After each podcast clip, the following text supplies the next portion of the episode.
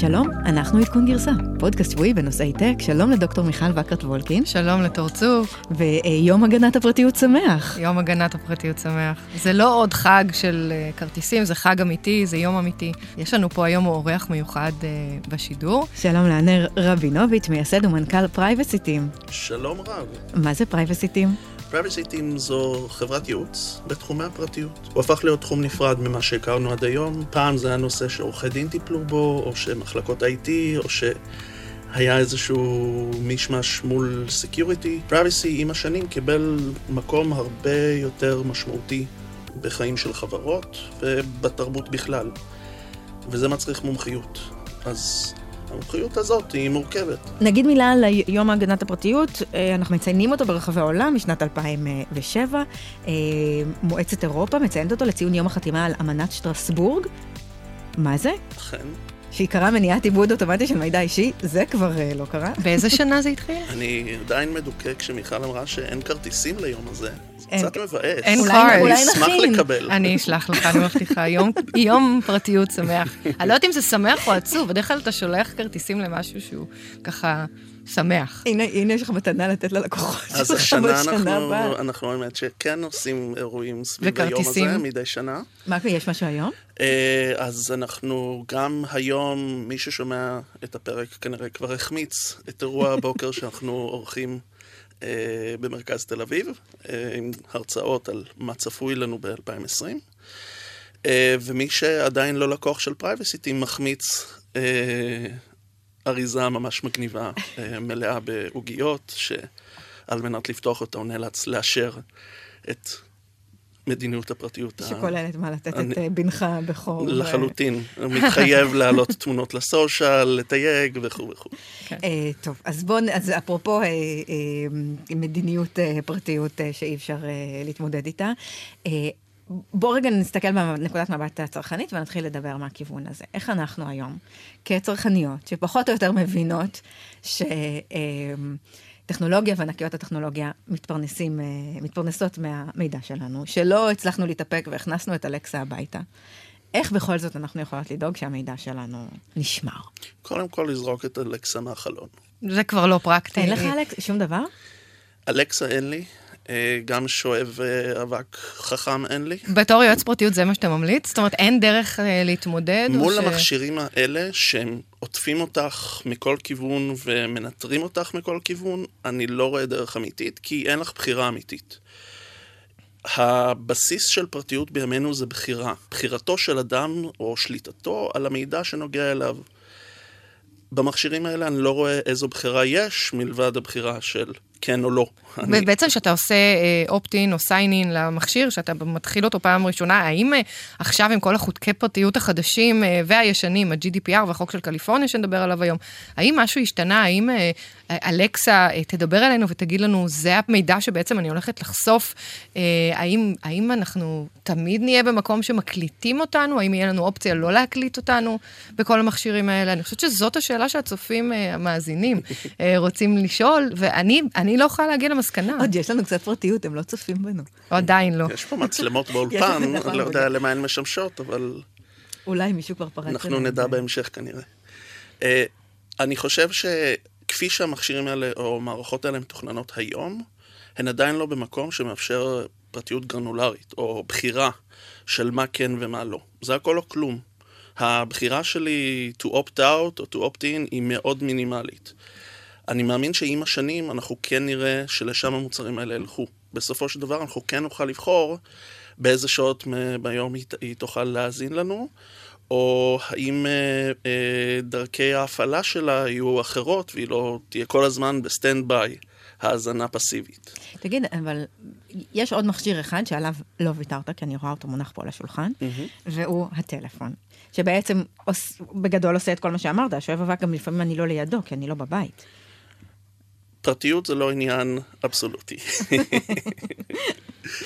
תמיד צריך לבחור, צריך להקריב חלק מהפרטיות, או לפחות לבחור מה אני עושה עם המידע שלי, ויש גם דברים חיוביים. אני נהנה בסופו של דבר מזה שיש לי אייפון.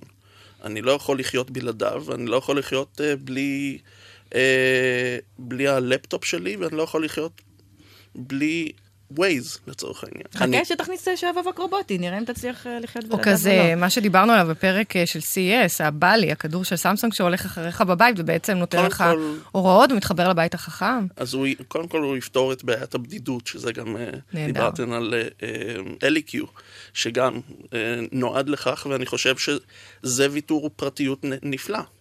כי הוא משרת צרכים אנושיים אחרים. מה שחשוב שהאדם צריך להבין מה הוא נותן ומה הוא מקבל, ולבחור בעצמו. שווה לי, לא שווה לי. דיברנו על זה שאנחנו הולכות לחנות, והיום החנויות מלאות מצלמות, וכל מיני אפליקציות שמבקשות ממך להתחבר אליהן כשאתה נכנס לחנות, ואז יכול להיות שאתה עומד מול מדף נעליים, ומחליט לא לקנות משהו כי הוא יקר מדי, ואתה מקבל למחרת קופון של חמישים אחוז מבצע. אז כן, נכון, יש דברים, ובאמת זה הדבר הכי קטן והכי פחות משמעותי, אבל בתחומים של healthcare, שאנחנו בוחרים לאבד פרטיות, ואפילו עשרים ושלוש אנד מי, אני יודעת שיש איזושהי תביעה נגדם על שימוש בדאטה של אחרים כדי ללמוד יותר טוב על בעצם גנטיקת האדם. עשרים ושלוש אנד מי, הסטארט-אפ ש...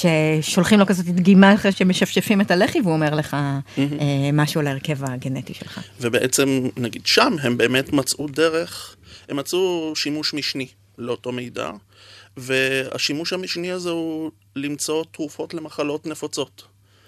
מדהים. שהוא מדהים. כן, פה באמת אנחנו כמובן נהיה מוכנים לוותר על הפרטיות, ואני גם יודעת שסין למשל מאוד מתקדמת בתחום ה-איי איי, כי אצלם אין בעיה של to share את הפרטיות, יש להם advantage, יתרון מאוד מאוד גדול בכל מה שקשור ל-איי איי, וזה זה, זה unfortunate, לא טוב לעולם המערבי, אבל it is what it is. אני חושב שבאמת הוויתור יעשה על ידי חלק מהאנשים, מה שחשוב, וזה גם דגש מאוד משמעותי ב-ג'י די פי אר למשל, לתת להם את האינפורמציה על מה שאני מתכנן. אם את עשרים ושלוש אנד מי אומרים ל... לא נקרא להם פציינטים, אומרים ללקוחות שלהם, המידע ישמש גם למטרות מחקר על מנת אה, לחקור מחלות ופתרונות עבורן, אז זה לגיטימי. אמרתם שלכך זה ישמש, וה, והלקוח לוקח את זה בחשבון. כן. אם הוא קרא את ה-Privacy Policy. אז הזכרת את ה-ג'י די פי אר. כן. מה זה ג'י די פי אר? תספר לנו עכשיו באמת, כי אנחנו שומעים על זה כל כך הרבה, ואנחנו לא ממש מבינים. אז uh, ג'י די פי אר, ראשי התיבות זה Good Dogs uh, Pay Rent, uh, General Data Protection Regulation. אוקיי. Okay. זו רגולציה אירופאית uh, שנכנסה לתוקף uh, ב-עשרים וחמישה במאי אלפיים שמונה עשרה. והייתה אמורה לשנות את העולם. והיא אכן שינתה את העולם. Uh, היא עדיין עובדת על זה. שינוי עולם לוקח... עד כל כך אלפי שנים לשנות אותו. ייקח עוד כמה שנים לשנות את עולם הפרטיות. היא כן השפיעה. היא השפיעה בכך שפתאום ארגונים שפעם לא טרחו לעשות דבר, חוץ מלשים באתר את ה-Privacy Policy הגנרי שעורך הדין הכין להם בלי להכיר את מה שהם עושים, פתאום הארגונים האלה כן צריכים להבין מה הם עושים בעניין דאטה. הם צריכים למפות את זה, הם צריכים אה, לבסס את זה חוקית, הם צריכים לבסס את זה מוסרית. למה בעצם? כי מה החקיקה הזאת אומרת ומה קרה אם לא? אם לא, אז יש יופי של סנקציות, שזה באמת משהו שחסר בעולם, ה... ברגולציות הפרטיות עד כה, הייתה בעיה חזקה של סנקציות שלא מספיק משמעותיות, ורגולטורים חלשים שאין להם את ה... משאבים כדי לנקוט בסנקציות האלה. ובעצם ה-ג'י די פי אר גם... משאבים במובן של, של ללכת ולהבין מה חברות הטכנולוגיה עושות, ובאמת להבין, הייתה פה הפרה או לא הייתה פה הפרה, להבין נכון. את הטכנולוגיה לעומק ולהבין מה קורה שם. נכון, זה דורש תקציבים, זה דורש כוח אדם מיומן, אנשי מקצוע, זה... וזה דורש בעיקר הרבה כוח פוליטי. ומי זה האנשים האלה שהלכו ויבדקו? זה אנשים מטעם הממשלה, מטעם נכון, הרגולטור? אלה רשויות ממשלתיות, או כן, רשויות אכיפה, או רשויות מייעצות, אם זה ה-Information Commissioner's Office באנגליה, כניל, ראשי תיבות בצרפתית, שאני לא אלאה אתכן בצרפת, וכו' וכו'. אז זאת בעצם חקיקה של האיחוד האירופי, וכל... חברה בייחוד, אחר כך אוכפת את זה בתחום, בתחומי השטח. אבל אני הבנתי שכל חברה שרוצה למכור איזשהו מוצר באירופה צריכה להיות compliance לדבר הזה. חברה שרוצה לאבד מידע על אירופאים ולפנות לשוק האירופאי, סביר שה-ג'י די פי אר ייגע בה. כן. עכשיו, חברה שנמצאת, שהיא בעצמה חברה אירופאית או בתוך הייחוד, הוא נוגע בה... לחלוטין. אין הברירה, וזה נהיה סוג של טרנד להגיד, אני ג'י די פי אר compliance. זו אופנה מדהימה בין. דבר כל כך, זה השחור החדש והסקסי החדש, כי תארו לעצמכם שלמשל חברות היו כותבות באתר שלהן בגדול, שהן מצייתות לחוקי הגנת הסביבה הקנדיים. זה מה שחברות עושות היום לגבי ה-ג'י די פי אר. כולן כותבות את זה בענק, ומעלות עמודים שיווקיים, ושולחות מיילים ללקוחות, ועושות הדרכות לכל הצוותים, כולל לצוותי המחירות, שידעו לדבר ג'י די פי אר. זה מדהים, זה לא היה לנו לפני שלוש שנים. מדהים. אז מה זה אומר בעצם מבחינה פרקטית? בוא נאמר שאני מתחברת לאלקסה, ואלקסה עכשיו באירופה, והיא צריכה להיות compliant ל-ג'י די פי אר. מה זה אומר? קודם כל, ג'י די פי אר מושתת על כמה עקרונות מאוד בסיסיים. למשל, עקרון המינימיזיישן, או בעברית מינימיזציה. צמצום. צמצם, לצמצם את המידע שאנחנו אוספים. אה, לא לאסוף יותר ממה שאנחנו צריכים. איך אנחנו מגדירים מה שאנחנו צריכים? מה שאנחנו מסוגלים לומר כרגע ליוזר, את זה אני צריך ממך. אם, אני, אם פעם חברות אספו כל מה שנחלו... מה לגבי אפליקציית פנס שצריכה לבדוק את המיקום שלך ואת כל רשימת אנשי הקשר שלך? לחלוטין. עכשיו, אני יודע, זה תמיד מסקרן. אבל השאלה אם הם צריכים, אתה יודע, שאתה נכנס לאפליקציה ומבקש ממך להיכנס דרך פייסבוק, ואז אתה צריך לאשר שכל החברים שלך היו איפשהו רשומים שם באפליקציה הזו, האם זה נחשב משהו שצריך? אז אנחנו רואים, זה מצטמצם... פייסבוק אולי ניגע בהמשך, אנחנו רואים שההרשאות מצמצמות, הן הופכות להיות יותר גלויות, גם יותר גרנולריות, שהיוזר באמת יכול לבחור יותר, זה פחות עניין של הכל או כלום, אלא לבחור מה עושה שכל מה פחות, כשבאמת יש את הדברים שהם מנדטורי, שהם חובה, כי... בלי זה האפליקציה לא תעבוד. אז למשל, עוד פעם, נחזור לדוגמה של אלקסה, אז אני מתחילה להפעיל את אלקסה, ובעצם רשימת נתונים שאני מקבלת, שאני בעצם צריכה לאשר, שאני מוכנה לחשוף, תהיה יותר קטנה. שתהיה יותר קטנה ויותר נתונה לבחירתך. לבחירתי. כלומר, חבילת בסיס כזו של מידע שבלעדיו אין אלקסה, ומעליו מידע אופציונלי, שאולי יאפשר לך פיצ'רים בתוך אלקסה, אבל זה לא חייב להיכלל בחבילת הבסיס. הבנתי, זאת אומרת, זה יכול להגיד, אני אישה בגיל מסוים... חמש עשרה. חמש עשרה, עשרים. עשרים וחמש. כאלה דברים. זאת אומרת, זה, זה המינימום. החבילה הנוספת תהיה איפה אני נמצאת. כן, חתך סוציו-אקונומי. מי אני, מה קניתי, לאיזה שירים אני מקשיבה. והשירות לא יכול להיות מותנה בזה שאני אתן את האקסטרה מידע הזה. נכון.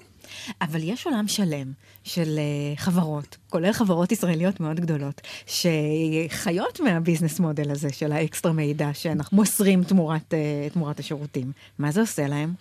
אז גם הן, אנחנו רואים, הן לומדות לחיות לצד ה-ג'י די פי אר, בעולמות האדטק במיוחד שלהם רמזת, אנחנו רואים הרבה בלבול, כלומר גם כמעט שנתיים מאז שה-ג'י די פי אר נכנס לתוקף, אנחנו עדיין רואים שהתעשייה מבולבלת, הפוזיציות שכל חברה לוקחת הן לאו דווקא הפוזיציות שעושות שכל, לי לפחות. אז אתה צופה שתהיה שם אולי איזו תביעה שתעשה, שתעשה סדר? היופי, איך הבלבול ייגמר? התעשייה הזו ומה ששיחק לטובתה כל השנים, שזה מורכב.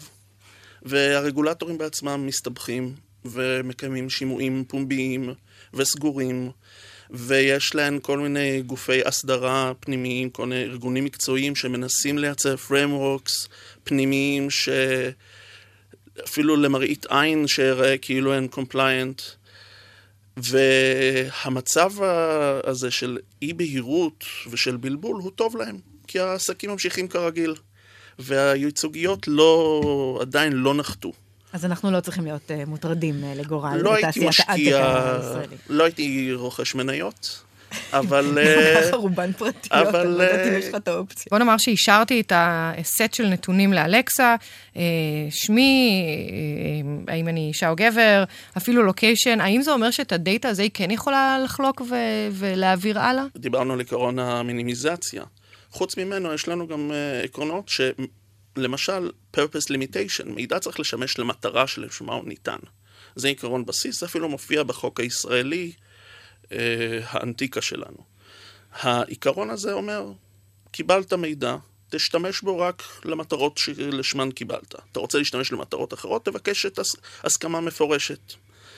אז בין השימושים האלה, אלקסה כן תעביר לחברות אחרות מידע, למשל מפתחים של אפליקציות שעל גבי אלקסה, אבל זה לא אומר שמותר לה להעביר לכולם, וגם לאותם מפתחים זה לא אומר שמותר לה להעביר הכל, כי גם זה צריך להיות מצומצם למטרה הספציפית.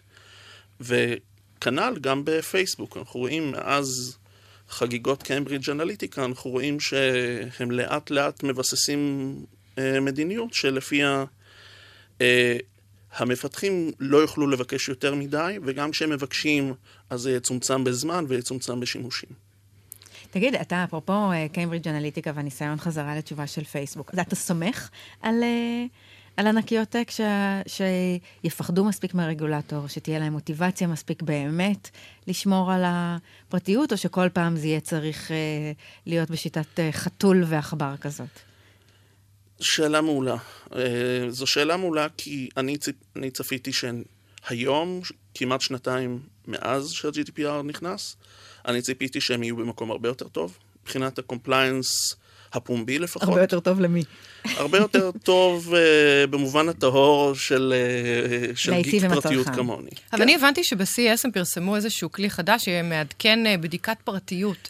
זאת אומרת שנועד לעזור למשתמש להבין מי בדיוק חשוף למידע שהם משתפים בפייסבוק, ובאופן uh, הרבה יותר מרוכז, ממש בלחיצת כפתור.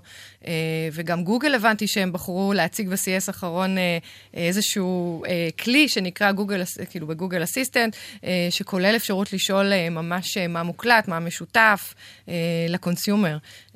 זה אמיתי? אני חושב שזה אמיתי, במובן שכן, החברות האלה נורא נהנות מהפלף, אני לא יכול אלא להתייחס ל... יש פה איזה כזה חיוך ציני מרוח על הפרצוף. הוא לא ממש מאמין להם.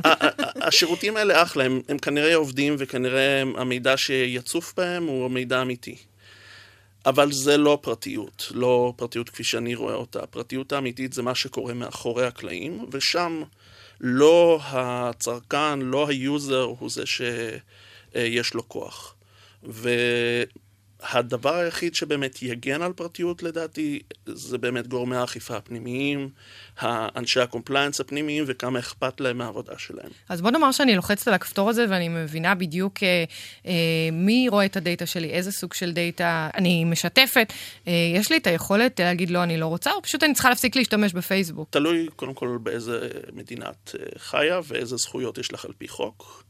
פייסבוק למשל, בזמנו, כשהיא שיקה את מדיניות הפרטיות אחת נקודה אפס שלה בבוקר שאחרי ה-ג'י די פי אר, אז הייתה לה מדיניות שונה לאירופה ומדיניות שונה לשאר העולם, במובן שהייתי צריך וי פי אן כדי לקרוא מה הם כתבו לאירופאים. הם הסתירו אותה, כדי שחלילה לא, אני לא אקבל רעיונות כמו שיש לי זכויות כלשהו.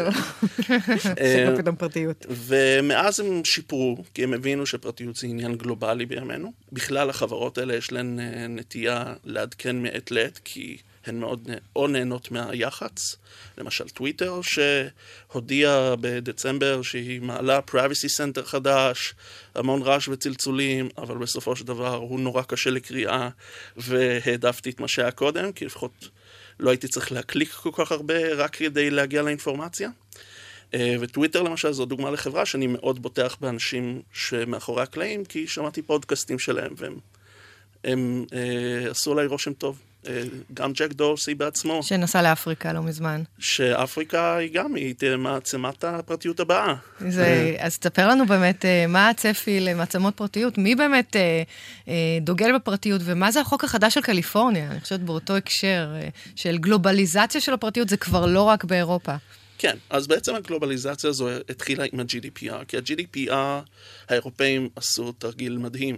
הם חוקקו חוק שמבוסס, או רגולציה שמבוססת על הערכים של עצמם, על התרבות הפנימית של אירופה, ואמרו, אוקיי, אבל זה יחול גם מחוץ לאירופה, כי אם אתם רוצים בעולם הגלובלי, בעולם ה... בעידן המידע ובעולם המחובר הזה, חברות שלא יושבות באירופה רוצות לתרגט אותנו, אחלה, אבל הם יצטרכו לציית לערכים שלנו, לא לערכים שאצלם במדינות נחשלות, כמו בארצות הברית למשל. וברגע שארגונים אמריקאים נאלצו פתאום ללמוד מה זו פרטיות, במובן הרחב שלה, במובן של זכות אדם, ולא כפי שזה מופיע בחקיקה האמריקאית, שזה ממש סקטוריאלי, רק לאותם סקטורים ספציפיים, בבעיות מאוד ספציפיות שהמחוקק נתקל בהם, למשל, חוק פדרלי לפרטיות ברשימת השאלה בחנויות וידאו, כי כנראה איזשהו מחוקק... חשוב שיהיה היום חוק כזה, שלא יפרו פרטיות בשאלות וידאו. אז כן, כי כנראה איזשהו מחוקק לא אהב שאיזה עיתונאי מצא את השאלת הפורנו שלו. כן, אבל בנטפליקס, אתה יודע, אני כל הזמן מקבלת המלצות על סמך דברים שאני רואה, אז נטפליקס יודעת. וזה גם עוד שאלה לא פתורה, האם החוק הזה חל בשירותים מקוונים? כי באמת, החוק דיבר על חנויות להשכרת קלטות וידאו. ויש לנו עוד חוקים מאוד מאוד ספציפיים שם, חוק לפרטיות הנהג על דברים ספציפיים, אבל לא פרטיות האדם. אבל ה-ג'י די פי אר כן פתח למחוקק האמריקאי את התיאבון, ויש שם כל מיני... אז הוא פתח למחוקק וגם לתעשייה. התעשייה הבינה שחברות גלובליות הבינו שהן ממילא צריכות לציית, אז לא אכפת להן שיהיה חוק מקומי. ה-סי סי פי איי, החוק הקליפורני שנכנס לתוקף בתחילת ינואר, הוא בעצם אה, תוצאה של מרד ציבורי, של איזשהו עשיר קליפורני שנמאס לו מכל הפרסומות שמטרגטות אותו. אה, בקליפורניה הליך החקיקה בעצם מאפשר אה, להעלות הצעת חוק דרך עצומה ציבורית. נכון. הוא החתים... אה, הוא היה צריך, אני חושב, חמישים אלף uh, חתימות, אני לא זוכר כמה, אבל הוא, הוא הגיע ליעד. לא יותר קל פשוט לשים איזה יעד בלוק. היה עדיף, גם עם החוק שיצא להם בסוף. באמת? אז זה חוק שהוא שר בהר מאוד. אני קוראת בין השורות שאתה חושב שהחוק לא מוצלח. לא, אני חושב שאם כבר עשית משהו, היה עדיף שתעשו אותו נכון. אני אוהב לומר שזה כמו חוק שכתבו על מפית נייר במסעדה, ותוך שבוע הוא חוקק. אבל אני, אני מסתכלת קצת על החוק עצמו, ויש לי ככה אה, כמה highlights. זה, זה אומר שבעצם לקליפורניאנס יש זכות לדעת איזה אינפורמציה אישית אה, אוספים עליהם. יש להם את הזכות לדעת אה, איזה אינפורמציה מוכרים אה, לבחוץ, אה, מחוץ ל, ל, ל, לשימוש הזה. יש להם את הזכות לדעת, להגיד לא, אני לא מוכר שימכרו את הדאטה שלי, ויש להם גם את הזכות להיכנס לדאטה שלהם, ולדעת בעצם מה, מה, מה רואים האחרים. יש להם זכות to exercise, זאת אומרת, הם בעצם יכולים לממש, לבקש. לבקש, לממש. לבקש ולממש. אז, אז זה נשמע, נשמע דומה ל-ג'י די פי אר. מה השוני? השוני, קודם כל... מי האנשים שנהנים מהחוק הזה? ה-סי סי פי איי, קליפורניה, Consumer Privacy Act. Consumer, הוא מגן על צרכנים, לא על אנשים בסיטואציה שבה הם לא צרכן. שהם לא קנו שום דבר. ש... למשל, Facebook. עובדים יש חריג, mm-hmm. למשל, יוזרים בהתקשרות בי טו בי, בין עסקים, אז הם לא זוכים... זה לא כולל. הם מוחרגים כרגע, זו החרגה לשנה. ה-ג'י די פי אר מתייחס לבני אדם באשר הם בני אדם. זאת אומרת, לבן אדם יש זכות לפרטיות. בקליפורניה רק לצרכן. זאת אומרת, אם קנית משהו, עכשיו, פייסבוק לדוגמה. עכשיו, מה זו הזכות הזו גם? כי הזכות לפרטיות הקליפורנית, זו זכות לומר לא בא לי. זו זכות to opt out, או לבקש את המידע. אני צריך לפנות עם זה. הברירת המחדל היא שמותר למכור את הדאטה. שזה, כאילו, איך אתם יכולים לקרוא לחוק הזה, חוק פרטיות? בלי גבולות, ב-ג'י די פי אר יש לך גבול, אמרת מינימיזציה, אמרת, אתה יכול למכור רק מה שאתה חייב, נכון, פה אין את זה. נכון, ב-ג'י די פי אר אני צריך להיות פרי, לא הגעתי לעקרונות האחרים, אבל אני צריך, יש לי הרבה חסמים ובלמים, שבעצם מאלצים אותי להיות סביר, להיות נורמלי, לקיים את הערכים החברתיים באזור שבו אני פועל, או אם אני... ספציפית באירופה. קליפורניה, יכול להיות שזה מקיים את הערכים של קליפורניה. אני לא חושבת שערכי בני אדם, נכון. הבסיס לפרטיות הוא שונה. זה, זה מאוד מעניין מה שאתה אומר, אבל אני עוד פעם שואלת על פייסבוק, כי אני הבנתי וקראתי קצת שבעצם החקיקה הזו הולכת להיכנס בחברות האינטרנט הגדולות, באפל וגוגל ואמזון, וזה נכון? יצליחו להיכנס בהם החוק הזה? אני חושב שה-ג'י די פי אר היה הרבה יותר משמעותי מהבחינה הזו. אני חושב שכל עוד זה חוק מדינה ולא חוק פדרלי, חוק שמדבר על opt-out, חוק שמדבר על מחירה של דאטה, שלמשל את אפל זה פחות מעניין. פחות מעניין כערוץ עסקי. בדיוק. וגם חברות אחרות, מייקרוסופט למשל, שה-Chief Privacy Officer הודיע שמבחינת מייקרוסופט הם נקיימו את ה-סי סי פי איי בכל ארצות הברית, כי לא אכפת למייקרוסופט, זה לא המודל העסקי שלה, אז למה לא לרכוב על היחץ הראשי? ואחלה, הלוואי שעוד חברות יעשו את זה. אבל זה רק מראה שבעצם לא בוססה כאן זכות אמיתית עם בשר, מה גם שאותן תת זכויות של לבקש לגשת למידע שלי או למחוק אותו, זה חל רק על חלק מהמידע. כן. זה חל רק שנה אחורה, שאני לא מבין את הצמצום הזה, כי ב-ג'י די פי אר זה על כל המידע. כל מיני התחכמויות, כל מיני קוויאץ כאלה, שמראים שהם לא באמת רצו לעשות פה מהפכה. ו- וכשאני אתחבר לפייסבוק שלי, שאני אעשה לוגין, או שנפתח אקאונט חדש, אז בעצם אני אראה את המידע הזה, זאת אומרת, את הסוגי מידע שאני חושפת, או שאני אצטרך לבקש לראות אותו. אז סוגי המידע, תראי, את תוכלי לראות גם ב-Privacy Policy, שאני ממליץ תמיד לקרוא את כל ה-Privacy Policy. כל פעם שאני... תור שאת קונה שואב אבק, את מסתכלת על ה-Privacy Policy. בוודאי, אני עדיין קוראת את ה... בדיוק באמצע ה-Privacy Policy של השעון החדש. אז בקיצור לא, זה לא יהיה ככה באותיות קדושה מול העיניים, זה לא.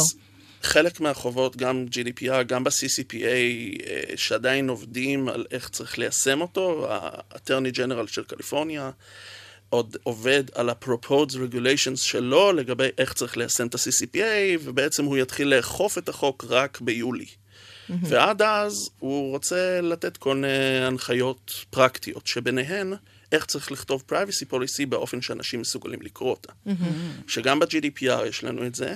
הוא ספציפית בא עם כל הרעיונות, כמו שיטת ה-labels, שיטה של בעצם להציף למעלה את הדברים החשובים, כמו תווית על, על מוצר, שאם הוא רווי שומן. אז נראה. תגיד, ומה קורה בישראל? אז ישראל, כמו מדינת עולם השלישי שאנחנו, כמו בתחום הרכב החשמלי, שאין לנו יותר הנחות לקניית רכב עם בטריה, כן. בישראל יש לנו חוק מ-אלף תשע מאות שמונים ואחת, הוא עודכן כמה פעמים בדרך, אבל הוא לא חווה עדכונים משמעותיים כבר יותר מעשור.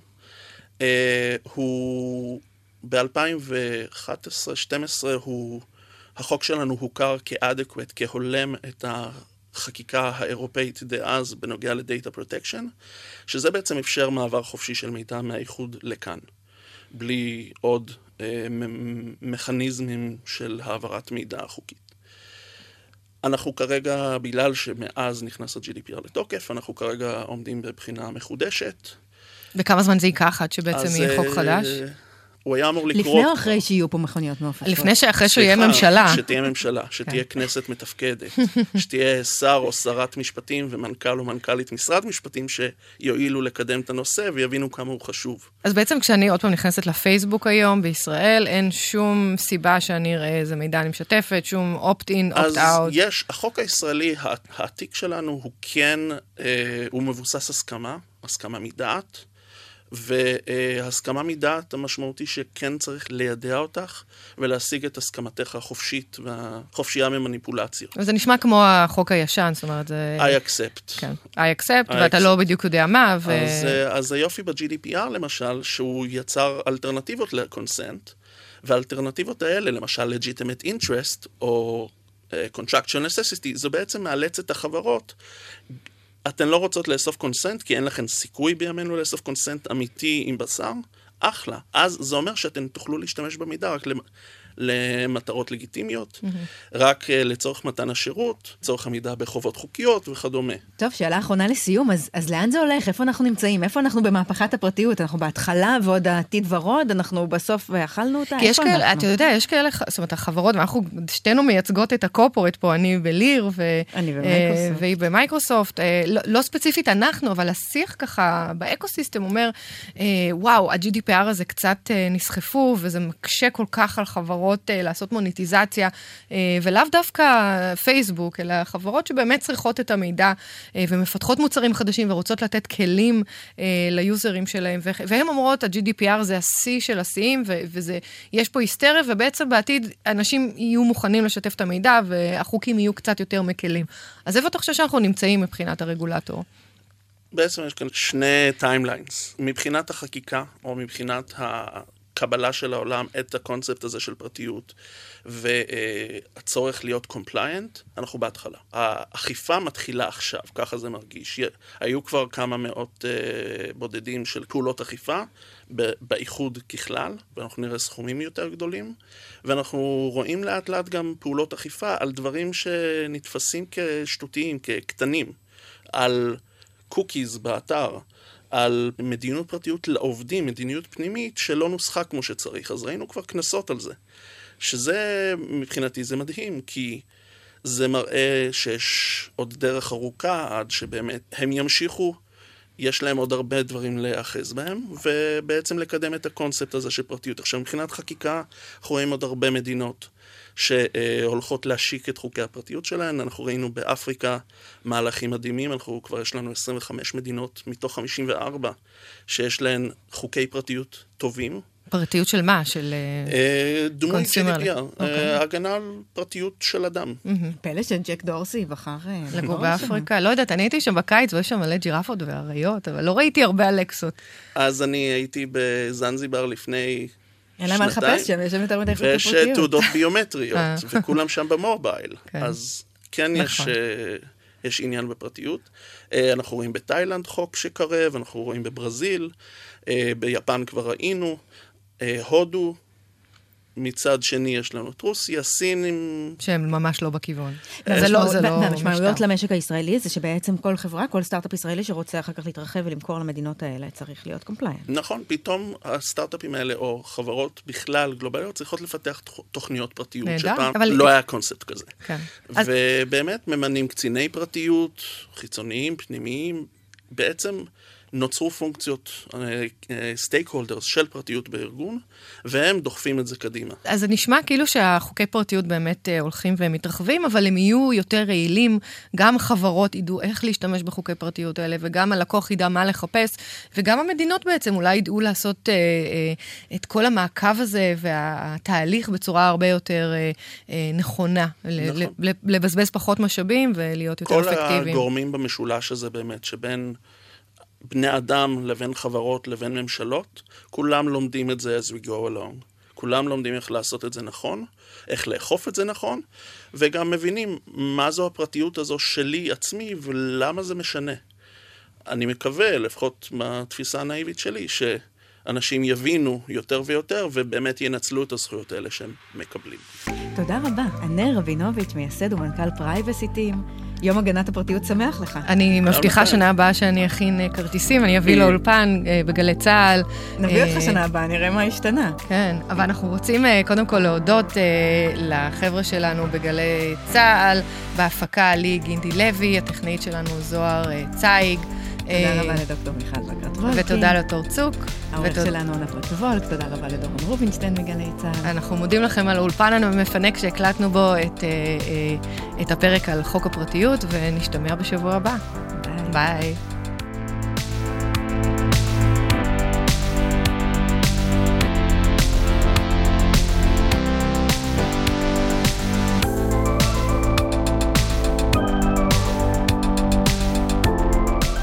מאזין קבוע, אני לא מבין, היה לנו עכשיו פרק בלי WeWork, בלי טסלה, לא היה שום דבר על בטריות. מיכל תחטוף על זה טלפון. אני, לא, זה לא בסדר, אבל תקשיב, גם טסלה וגם אובר וגם WeWork, יש להם בעיה עם פרטיות, לא? אז מה פספסנו פה? אולי יותר טוב שהשם שלהם לא היה בפה שלנו. האמת היא שכיף לו לדבר עליהם פרק אחד, אבל מה אתה אומר? אתה חושב שבאמת בטסלה יש בעיית פרטיות? יש, בתחום הרכב הוא... אני לא רואה את זה כבעיה, אני רואה את זה כאתגר. אתגר, אני אהבתי. עד כאן.